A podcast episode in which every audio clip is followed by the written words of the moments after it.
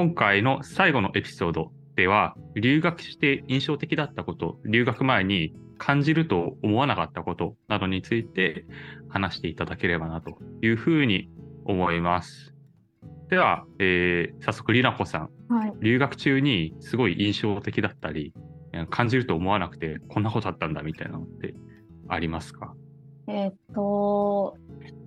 二つあって頭に思い浮かぶエピソードがあって、まあ、一つは、えーっと、ベネチアに行った時に、ビエンナーレ、あの、アートビエンナーレのために行ったんですけど、あすいませんあ。はい。ビエンナーレって何ですか？あ、えーっと、え、ビエンナーレは、2年に1回、まあ、アートだと開かれる、えー芸術祭のようなるほど芸術祭はい。で、そこで、あの、ベネチアで毎年、毎年というか2年に1回行われる、そのアートの、そういう、こう、展示物、まあ、展示なんですけど、そういうのがあって、そこに行った時に、えっ、と、そのベネチアの版画工房を見ようって、もう当日思って、で、ちょっと調べて、で、行き始めて、そしたら、すっごいもうジブリに出てきそうなうん。工房に入って、で、もうなんか、すっごい暗いんですよ。そあの、普通に1階にあるのに。で、そこでもう一人黙々と、その店主みたいな版画家の人が、まあ授業をそこでやったりしてるらしいんですけど、うんで、私の英語の質問は、なんかわかるのに、答えが全部イタリア語で返してきてて、なるほど。で、なんか途中でその手伝ってくれる人が出てきて、で、まあまあ、なんかコミュニケーション、インタビューみたいなのができたんですけど、私の英語わかるんだったら、あの、英語で返してほしいなってずっと思ってた。でも本当にすごいいい人で、あの、毎日真っ白、もう白のズボンに白のシャツを着るっていう人で、インクがついた時に分かりやすいからって、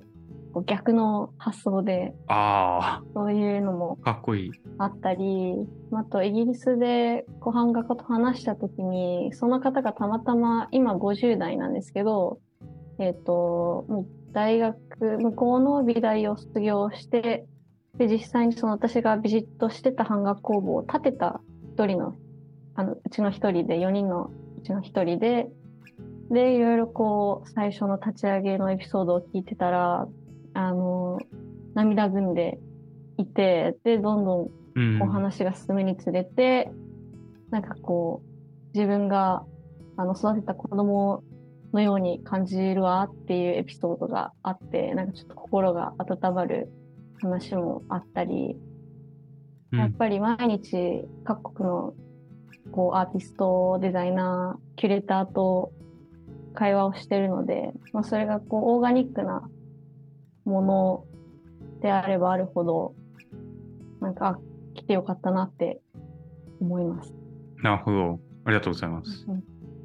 じゃあ、ケイスケさん、いかがですか？何か印象的なこととか。そうですね。まあ僕の場合は多分学んでる環境がちょっと日本とすごく大きくち違うなっていうのが一番印象に残ってるというか、まあ、今でも印象深いんですけど結構そのうん。ジェンジェンダーとかあのこうなんか自分の、まあ、国国籍というかその自分の持ってるナショナリティだったりとかがやっぱロンドンっていう土地柄もあってすごく多様ででやっぱ日本で勉強してた時学んでって制作してた時って結構なんかなんか男性ばっかだなとかなんか年齢層とか偏ってるなみたいな感じだったのが。なんかこっちに来てみると、まあ、まずクラスの人はもちろん半分ぐらい女性ですし、まあ、その自分の持ってるアイデンティティとかみんな違くてでなんかそれがすすごく大事だなとは思ってたんですけどやっぱり来てみてそれの中で学ぶとなんか、うん、やっぱりこれ大事だなってもう一回確認できたっていうところは大きくて日本日本でっていうか例えばすごい偏見的なこと言うと日本でプログラミングする人って多分なんか理系の頭良さそうでなんかテックな人のしかも男の子でみたいななんかイメージ強いと思うんですけど、うん。こっち来ると全然なんかそんなことなくてまあもちろん僕の学科がそうなのかもしれないんですけど、なんか全然普通に誰でも、まあ、それこそもともとなんかグラフィックとかデザインとかやっててとかそこになんか女性だ男性だとか関係なくなんかみんな一緒に作ってる感じっていうのはすごく大きくて、でなんか特にこういう新しい分野あの技術技術的に新しいものを作ったりとかするときに実はめちゃめちゃそこは重要なファクターとしてあの議論をされていて、まあ、例えばその人工知能を使って、あのなんか人っぽい顔を生成するみたいなのって結構今流行ってたりするんですけどああいうのって普通に使うと例えば白人男性ばっか出てきちゃうとかあの、うん。女性って入れた時もなんかいわゆるなんかちょっとセクシーなグラマラスな女性出てきちゃうみたいな。そういうとこは結構もうすでに世界的には問題視されている,、いるぐらいあってそういうあのそういう観点でまずその技術を見るっていう。うん、でうん僕のいる学科自体も割となんかその computational な技術とかそういうのを使った世界でなんていうのそのエシカルにというか、なんかそれをちゃちゃんと正しく使うにはどうしたらいいかっていうのはちゃんと講義の中でも何回もすごく強調されていることであんまり日本だと聞かないですけど、うん。なんかフェミニストテックみたいなやつも結構あの領域としてはあって、はいはいはい。いわゆるそのフェミニストのあの考え方をじゃあ今の技術の中で置き換えて考えてみた時にそこに何かしらのなんか不平等ってあるよねみたいなのをなんか結構、うんうん。なんか結構そういうの、まあ、教育されるとか結構議論はされる環境であるの大きくて、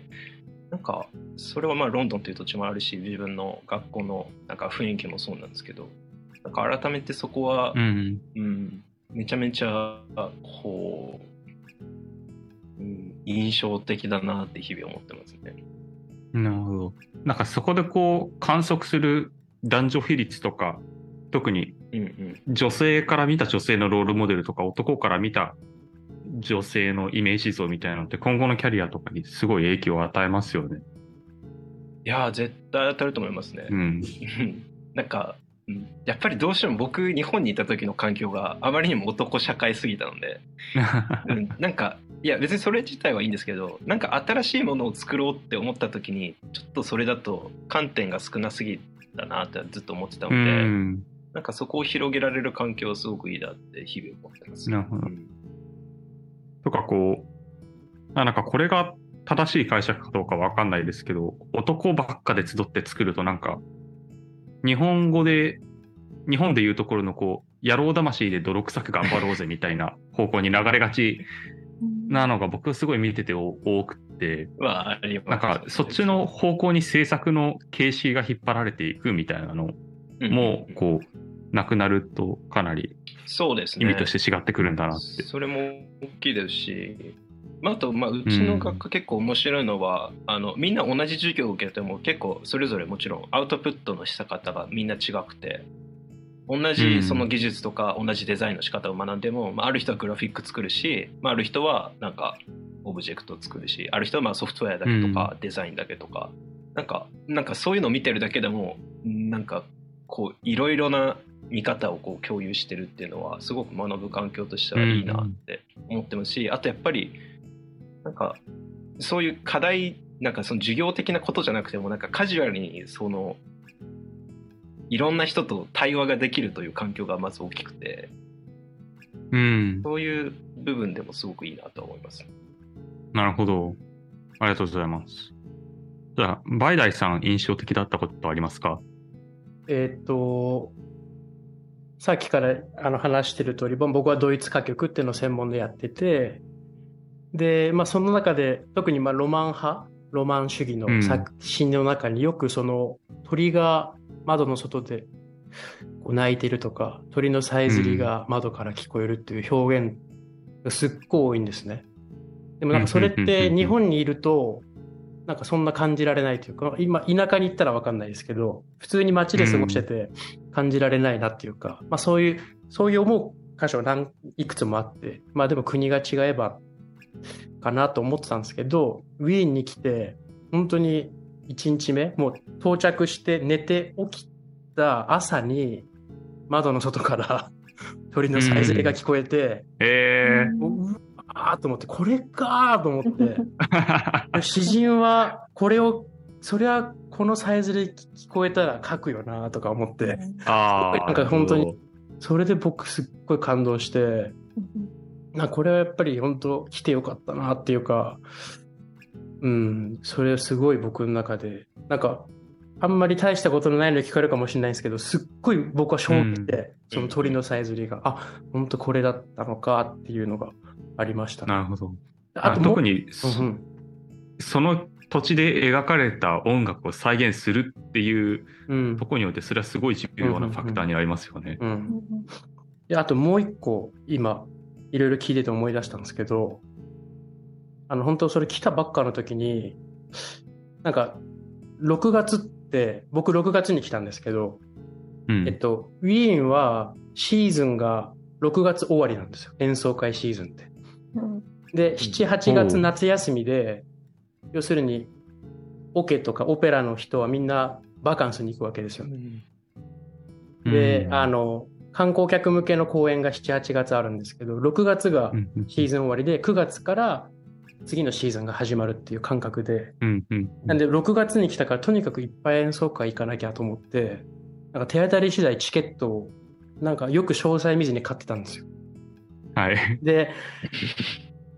シューベルトっていうウィーンの作曲家がいて、はい。すごい有名、ノバラとか、ボダイジュとか、うん魔王とかで有名ですけど、で、その人の作品で、最後の作品って最後じゃないですね。えっ、と、まあ、すごい晩年の作品で、冬の旅っていう作品があって、それは、あの、歌曲なんだけど、こう20曲あって、うんうんうん。その20曲全部連続して歌って一つの作品ですっていう、まあ、連作歌曲っていうんですけど、うん。そういうものがあって、まあ、すごいメジャーな曲でクラシックの中では。でそれのチラシがあったんでですごいなんかチケットもそんな高くなくてかか何も見ずに買ったんですよでなんか情報も何も見ずにその演奏会行ったらすごいなんかわ、若い子からおじいちゃんおばあちゃんがまずまでいて、うんで、なんかもう様子が違うんですよね、まず。その舞台見たら、グランドピアノ、普通グランドピアノ1台あって、で、ピアニストと歌手が出てきて歌うだけなんですけど、なんかギターとシンセサイザーも置いてあるんですよ。へえ。で、え、え、え、みたいな。で、な何これと思いながら、まあいいやと思って。そしたら、すごいなんかあの、ピアニストは女性の方で、なんかすごいもう黒、黒で、黒のネイルで、ビジュアル系のメイクしてる人が出てきて、ピアニストで。で、歌手の方は、本当もう、なんか、おじさんで、髪も、髪ももう乱れ髪で、あの、細いジーパン、あの、はいスキニーの細いジーパンに白、白 T シャツで、で、こう出てきてギターをこうかかけたんですよ。で、何が始まるんだろうと思ったら、冬の旅を歌うんですよ、そのまま。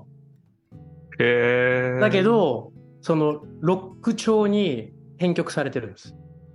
なるほど。で、そのおじ、あのメロディーは一緒なんですけど、伴奏がギターとグランドピアノと、そのグランドピアノ弾く人が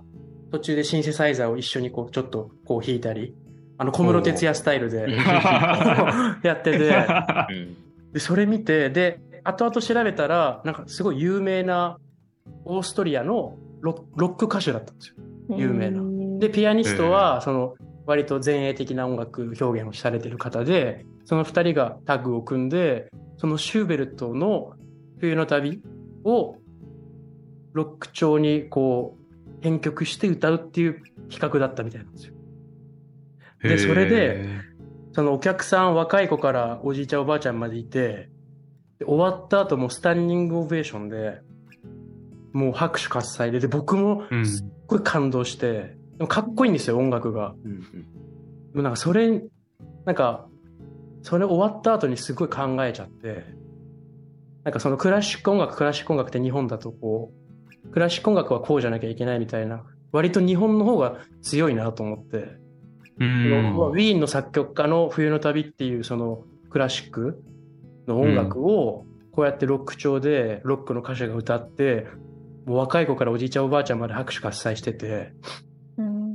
日本でそれやったら受け入れられるのかなとか思ったりして。だからその、うんだから、もう逆に根付きすぎ、文化として根付きすぎて、ああ、なるほど。これを、こう、どう、どう調理しようが、何にも言われないというか、別に聞きたい人が聞けばいいし、見たい人が見ればいい。でそれが別になんかいい悪いっていうの感覚ですらないんだなっていうのはすごい思って、それすごいなんか僕感じましたね。なんか日本だ、多分日本で言うと、なんかこう、日本のロック歌手が滝蓮太郎の工場の月を六丁で歌ってみたみたいな感じなのかなと思って。なるほど。それってなんか受け入れられるのかよくわかんないし、なんかどっちの、うんそのロック歌手のファンからもクラシックのファンからも受け入れられないような気がするんですよね、なんとなく。確かに。でもなんかウィーンだ、ウィーンっていうかまあオーストリアだと、その歌手がすごい受け入れられてて、その空間では。うんうんうんううんん。なんかそれはすごい結構感動した話だったのを今パッと思い出しちゃってなるほど。言っちゃったんですけど、いやいや、もう本当なんかそれ、うん、面白かったです。僕的にはすごく。うんでなんか、そんなバイダイさんが、留学、特に芸術をやってる人が留学するっていうことになった時に、どんな人に勧めて、どんな人に、ちょっとお勧めできないなってなるみたいなのってありますか？いや、もうやっぱり、クラシ音楽学んでる人は、クラシック音楽というか、まあ、特にそその西洋のね、ヨーロッパ文化のクラシック音楽学んでる人は、やっぱり長くなくてもいいから、なんか本当1ヶ月とかでももういいし、やっぱい一回はその地に訪れて空気を吸うっていうのはすごく大事なんじゃないかなって。やっぱり表現者として、うん。その地で生まれた音楽を、その地に足を踏み入れて、ちょっとそこで短くてもいいから生活してみるっていうこと自体がすごい大事じゃないかなと僕は思うので、その西洋の音楽学んでる人は、なんか、うん、い短くていいから、一回でも行くべきかなっていう考えですね、僕は。うん。なるほど。うん。逆にす、全員とは言いつつも、はい。こういう人にはちょっと厳しいんじゃないかなみたいなのって、そのや実体験からありますか？僕が来て3ヶ月ぐらいした時に、その抜け毛が半端なくて、なんかその、こうシャワー浴びて、パッとこう排水口見た時に、なんか日本、日本だったら、あ、ちょっとシャワー詰まっちゃったみたいな、ちょっと掃除しようって、あ、結構溜まってたなっていうぐらいの量が、うん。1回のシャワーで溜まってて、俺もうこれ、どどどうしよう。どこれ毎日これどうなんだろうみたいな、もうドキドキしてきて、ういしええ？みたいな。うん。で、なんか、いもう不安すぎて、いろいろ調べたり、いろいろ友達聞いたり、それこそ美容院、日本人がやってる人に行ってみて、なんか相談したら、あの、香水？軟水香水の香水と、あとはストレスですねって言われて、で、シャワーヘッド変えたら、その香水を軟水にするっていうのがあって、うんうん。こう一気に抜け毛が減って、それでなんかそ、の安心でストレスも多分軽減されて、うん。もうさらに、もう本当今は全然、なんか今思い返すとやっぱ異常だったなってぐらい抜けてて、なんで別におおすすめ、留学おすすめしない人はあれですかね、ストレスに異常に弱い人ですかね。なるほど。でもやっぱりまあ、違う環境に行くからっていうことですよねうんやっぱ最初はね、言葉とかも、ウィーンだったら、英語通じるけどやっぱりドイツ語うん。できなきゃダメだし、ね、いろんな要因でストレスって溜まると思うんですけど、まあでも、あとはなんかその、シャワーヘッドを変えるっていう、はい。ちゃんとその発想力と行動力、なんかそういう細かいレベルで、ちゃんと自分のうん問題を解決できるっていうのは結構細かいけど大事な。やっぱことかもしれないですね。先人は偉大だなというか、やっぱり皆さん。ブログとかで残してくださってて、シャワーヘッド変えるといいですよ、みたいな。でも早速買って、いや、本当、なんか、それこそね、科学の進歩とか、シャワーヘッドを作ってくれてありがとうって感じですよね、本当に。本当に。なんで、まあ、別大丈夫ですね。なんか、シャワーヘッド変えれば解決するんで。なるほどう。うんん皆さんにおすすめします。おすすめシャワーヘッド、ありがとうございますシャワーヘッドも留学もおすすめしますということで。はい、セットですね。はい、はい、セットで。セットでそれは間違いなく。はい、はい。ありがとうございます。はい。じゃあ、ケイスケさんいかがですか？おすすめする人、おおすすめあまりしない人。おすすめする人うーん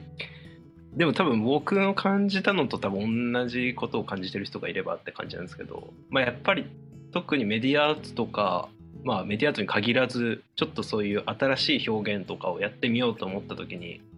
どうしても日本で窮屈だなって感じてたりとかする人には、うん。一旦外の選択肢を見てみるのはめちゃめちゃおすすめしたいなとは、うん。自分の経験的に思いましたね。やっぱりなんかうんなんか日本の中でちょっと居心地悪いなって思い続けるぐらいならあの今回おお話ししてる2人とかも多分そうだと思うんですけどあの外に目を向けた時に自分がやりたいと思った環境って多分実はあってなんかそういうふうに思ってる人にはどんどん出てくのはめちゃめちゃ楽しいしやりたいこと実現していけるからすごくいい選択肢、うそういうふうに考えてる人はもう特に芸術系の表現とかだともう全然いっぱい日本以外にあるのでうんううんんうんうん。特に芸術系でなんか自分これやりたいんだけど日本でできないなって思ってる人は一旦外に目を向けるのはめちゃめちゃおすすめだなと思いますね。うんなるほど。うん、ありがとうございます。じゃあ、りなこさんいかがですか？同様に。えっ、と、進めない人が最初に思い浮かんで、うん。なんかこう、やっぱ制作って、どの、どこにいてもできるものであってほしいんですね。うん別に日本だからって作品が作れないってわけではないので、なんでこう、今夢中になってるものっていう、そのモメンタムがあるなら、それを続けてほしい。なので、わざわざ環境を変える必要はないっていうのはすごい思っていて、うん。でも本当に圭介さんが言ったみたいに窮屈に思っていたりあと私の場合学部から海外に出てるのでこう別に言葉がなんか喋れないから留学できなかったっていうこう友達だったり同世代を結構見てきてうん。でも実際外出るといや全然あなたも喋れてないじゃんっていう人たちもたくさん留学してるので。うんあとこう、ヨーロッパの人たちとか、みんなそんな英語が母国語じゃなくても、なんとなくみんななんかやってるので、なんか日本人はそんなこう、固く思わず、もう本当に、あ、ちょっと環境変えたいなって思ったら、うんもう一回出る。で、言語はこう後からついてきて、まあやっぱ特にあと芸術のいいところは、こう、言葉じゃない言葉を持ってるので、ううんん。それは思いますね。うん、もう全然明日からでもチケット なんか結構僕それに近い体験結構あってあの僕実際授業を受けてる中で、まあ、毎週なんかこう作ったりしてあなんかこんなん作ってきてもみんなにシェアしたりするんですけどなんかやっぱ僕作ってきたのをこう見せると「お前やばいな」みたいな「お前作ってんのやべえな」みたいなとかでなんか別に自分の言語能力とかじゃなくてもなんかうん。こう自分こういうのやってきててこういうの作ってんだぜって見せるだけでもそこでめちゃめちゃこうコミュニケーション生まれるしなんかなんか新しいつながりとか生まれるしそうやってこう自分のやってるのを見せてるのはやっぱこう芸術系の大あの留学とかではすごい強みというかなんかそそれが一番楽しいのかなと思います。ううんんなるほど。ありがとうございます。あ最後に3人のあのこれからのお話をちょっとお聞きしたいんですけど、やっぱり普段芸術にあまり触れないので、そのよくあるキャリアパスだったりとかっていうのをすごい知りたいなっていうのと、あとはお三方がそれぞれどういう道を今後考えているのかっていうのを最後にお聞きできればなと思うんですけど、じゃあ、りなこさんいかがですか？えっ、と、よくあるキャリアパスは、もうフルタイムアーティストを。貫いて、まあでも若い人たちとかは、やっぱそんなにパッてうまくいくわけじゃないので、えっと、パートタイムで、あの、版画、自分の例えば出身校の授業を受け持ったり、まあ、こう、ちょっとパートで教えつつ、自分の制作もして、まあ、あとは、こう、セット、セットデザインとか作るとか、そういう仕事って世の中結構いっぱいあって、ちょっとセットデザイン？セットデザインのこう 3D のものを作ったり、もう本当、うんうん。なんかそういうちょっとしたクリエイティブの仕事って実はフリーランスで結構できるものなので、まあグラフィックもそうですし、こうそういうフリーランスをしつつっていう割とみんな3つ4つのこうちっちゃい玉口を抱えてっていうのがよくある感じかなっていうふうに。なるほど、なるほ。どその、なんか、セットデザインっていうのは舞台だったりあ、テレビすごいあのだったりみたい特殊なものを言ったんですけど、そうです、そうです。はい本当、な。なるほど、なるほどア。ルバイトみたいな感じで、うーん。アトリエでできるっていうものなので、なるほど。ありがとうございまはいす。りなこさん、個人的には、個人的には、本当今の生活が、あの、この、この15ヶ月終わったらどういう心境か、全然わかんないっていうのがあるので、なんとも言えないのが結構大きいんですけど、まあでも、ま、なんか何かにしてまとめたいなっていう気持ちがあるので、それをやらせてくれるプログラム、まあそれが博士なのか、こう、また別のプログラムなのか、うん。もう日本でそれを作ってっていう形なのか、割とオープンに考えてます。なるほど。うんありがとうございます。ケイスケさん、いかがですか？そうですね、まあちょっと僕のところはまた特殊なんで、なんとも一般的には言いづらいんですが、そうですねまあ大きく分けると3つかなと思ってて、えっと一つはもう普通にリサーチャーとしてのキャリアを築く人っていうのは一定数いて、うん。やっぱ HCI の分野だったりとか、デザインとか、あの computation は。HCI って何ですか？あ HCI はヒューマンコンピューターインタラクションっていう分野で、まあ、コンピューターと人間の、あのなんかあの、えーインタラクションする インターフェースって言っても分かんない、えーまあ そのまあ、例えばパソコンの画面作ったりとか、まあ、キーボードのインプットとか、まあ、画面とかそういうコンピューターに関わる、まあ、ちょっとデザイン分野について、まあ、研究する分、まあ、大きな分野があるんですけど、まあ、そういう分野だったりで、まあ、リサーチを続けていく、まあ、そういう大学もなんかそういうのをこうリサーチャー育てるっていうところもちょっとあるのでそっちの道に進む人でもちろん、まあ、ロンドンとかヨーロッパ近郊でアーティスト活動をそのまま並行して続ける人ももちろん一定数いるかな。で、まあ、こううちの面白いのは多分そのリサーチャーとアーティストを両方やってる人が一定数いて、なんかそういうロールモデルを築いている人が何人かいるので、まあなんていうかその自分でリサーチしつつ制作をこう並行していくみたいなやり方をフリーでやってる人はうんまあ多いのかなと思います。で、あとはもちろん結構網羅してる、あの学ぶので網羅してるあの範囲が広いので、まあ、デザイナーになったりとか、あのプログラマーになったりとか、映像系働いたりとか、まあ、一般的にそう、まあ、就職というかこうやりやりたいことをやって会社に入っていく人も一定数いるかなと思ってます。なるほど。ケイスケさん、個人的にはどういう？そうですね。まあ、僕は、まあ、今自分がやりたい興味としてちょっとなんか楽器とかを作りたいなって思ってて、まあ、そういうのは個人でもできるんですけど、まあ、ちょっと大きい企業とかの中で面白いこと実験してみたいなって気持ちもあるので、まあ、そういう会社に、まあ、勤めてみるのもありかなと思いながら、まあ、それと並行してなんか自分でものづくりを続けるのはもちろん絶対作りたいと思ってるのでなんとなくそういう拠点を日本なり海外で持ちながらでもやりたいちょっとそういう研究っぽい仕事っぽいことも並行できたら最高だなとは思ってます。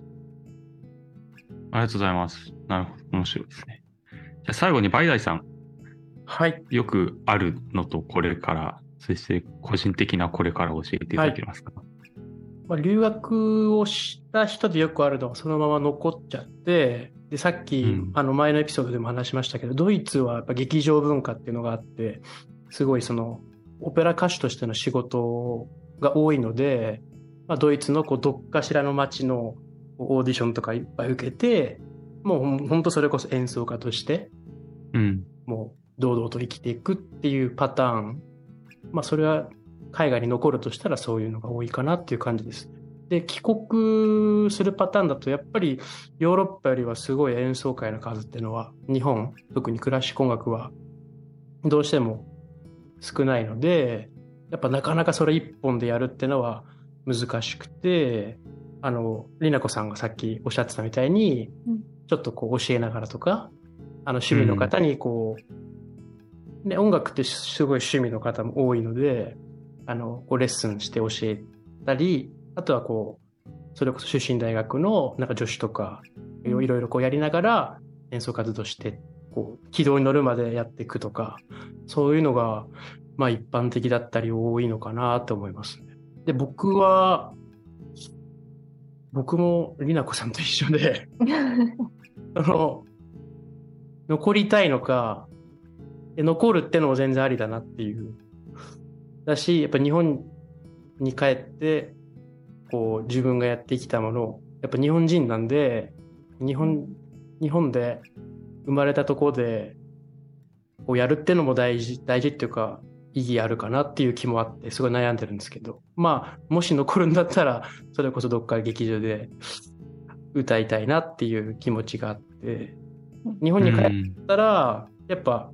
でも僕は演奏家として日本でいっぱい演奏会とか、まあオペラ乗ったりしていきたいなっていうのが一番の気持ちですかね。はい。なるほど。ありがとうございます。いや、ということで、本当にまだまだお話は尽きないんですけれども、今回のエピソードはそろそろ終わりの時間が近づいてきてしまいました。えーもっとお話本当に聞きたいんですけれども、今回はお越しいただいたお三方、ありがとうございました。ありがとうござい。ます